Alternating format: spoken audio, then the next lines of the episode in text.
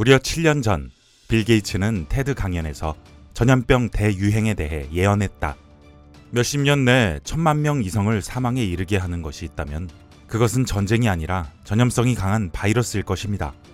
빌 게이츠의 예언이 정확하게 적중하자 그의 강연은 코로나 팬데믹 이후 화제가 되며 조회수 4,300만 회를 넘었다. 하지만 빌 게이츠의 예언은 우연히 나온 것이 아니다. 25년 동안 전염병 예방, 질병 퇴치를 위한 지원을 해오면서 그는 전염병의 심각성을 깨달았다.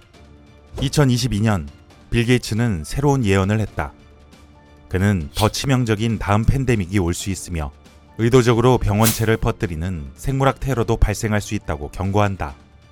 넥스트 팬데믹이 예고되는 지금 코로나19와 같은 재난을 또다시 겪지 않으려면 무엇을 해야 할까?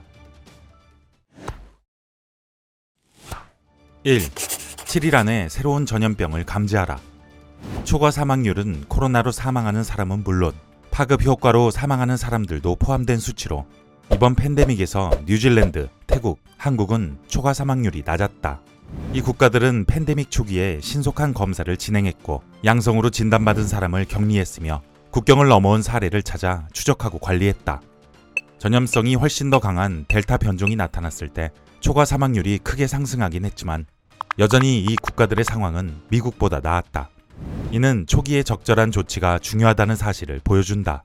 따라서 넥스트 팬데믹에 대비하려면 7일 이내에 아웃브레이크를 감지할 수 있어야 한다. 이때 필요한 것이 GERM 팀이다. 전염병학, 유전학, 데이터 시스템 등 전 분야의 인재를 모아 질병 발생을 추적하는 팀을 만드는 것이다. GERM 팀은 새로운 전염병이 발견되면 정보를 제공하고 각국에서는 빠르게 진단키트와 백신을 개발한다. 세계적인 모니터링 대응 시스템은 팬데믹 확산을 막을 수 있다. 2. 6개월 안에 백신을 만들어라. 코로나 첫 확진자가 확인되고 단 1년 만에 화이자와 바이오엔텍은 백신을 개발했다. 이는 아주 놀라운 성과였다. 백신 개발은 보통 6에서 20년이 소요된다. 시간이 많이 걸린다고 성공이 보장되는 것도 아니다. HIV 백신은 1987년에 개발을 시작했지만 아직도 허가받은 백신이 없다. 1980년대부터 mRNA를 연구해온 카탈린 카리코는 mRNA라고 불리는 작은 가닥을 세포에 주사하면 신체가 스스로 약을 만들도록 할 수 있다는 사실을 발견했다. 다른 연구자들은 카리코의 연구를 통해 mRNA 백신도 만들 수 있을 것이라 생각했지만 카리코의 연구는 재정적 지원을 받지 못했다. 많은 고비가 있었지만 그는 단념하지 않았다. mRNA 백신 연구를 계속했고 코로나가 시작되자 백신을 만드는 작업에 착수했다. 몇 주 만에 mRNA 백신을 만들어냈고 덕분에 수십억 명의 사람들이 코로나 백신을 접종할 수 있었다. 그가 금전적인 어려움으로 연구를 포기했다면 코로나19 백신 개발에는 더 많은 시간이 걸렸을지도 모른다. 질병이 팬데믹으로 전환되는 것을 막으려면 6개월 안에 충분한 양의 백신을 만들고 전 세계 모든 사람들이 접종할 수 있어야 한다.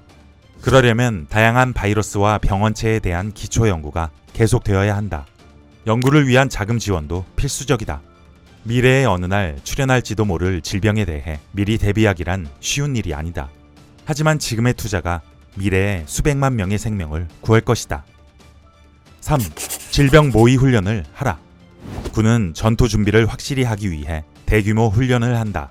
공항은 비상시 대응을 확인하기 위해 연습을 한다. 학생들도 소방훈련을 받는다. 하지만 팬데믹에 있어서는 이런 준비가 하나도 되어 있지 않았다. 가장 작은 적의 공격에는 대응을 준비하지 않은 것이다. 2018년 8월, 베트남은 팬데믹 모의훈련을 실시했다. 54세 사업가 역할의 배우가 마른 기침, 근육통을 호소하자 의사는 메르스 감염 가능성을 확인하고 환자를 격리시켰다. 곧 신속 대응팀이 병원과 남자의 거주지에 도착했고 환자의 목에서 표본을 채취해 검사를 하고 확진을 내렸다. 베트남은 이 훈련으로 문제점을 확인하고 개선했다. 모의 훈련은 자연적으로 발생하는 병원체에 대비하기 위해서도 필요하지만 생물학 테러에 대비하기 위해서도 꼭 필요하다. 1990년대에는 옴 진리교 교도들이 도쿄 지하철에 살인가스를 살포해 13명을 죽였다. 2001년에는 탄저균 공격으로 5명이 사망했다. 오늘날 가장 무시무시한 무기가 될 수 있는 천연병원체는 천연두다. 천연두는 공기 중으로 빠르게 확산되고 사망률이 높다. 천연두가 퇴치된 후 백신이 중단되었기 때문에 더 이상 천연두에 면역을 가진 사람도 없다. 아직은 생물 무기를 이용한 대규모 공격은 없었지만 가능성이 전혀 없는 것은 아니다. 하지만 모의 훈련으로 모두 함께 대비를 한다면 팬데믹의 두려움 속에서만 살아갈 필요는 없을 것이다. 코로나19로부터 배운 것, 그리고 미래를 위한 액션 플랜. 빌 게이츠 넥스트 팬데믹을 대비하는 법. 이 콘텐츠가 도움이 되었다면 구독과 좋아요를 눌러주세요.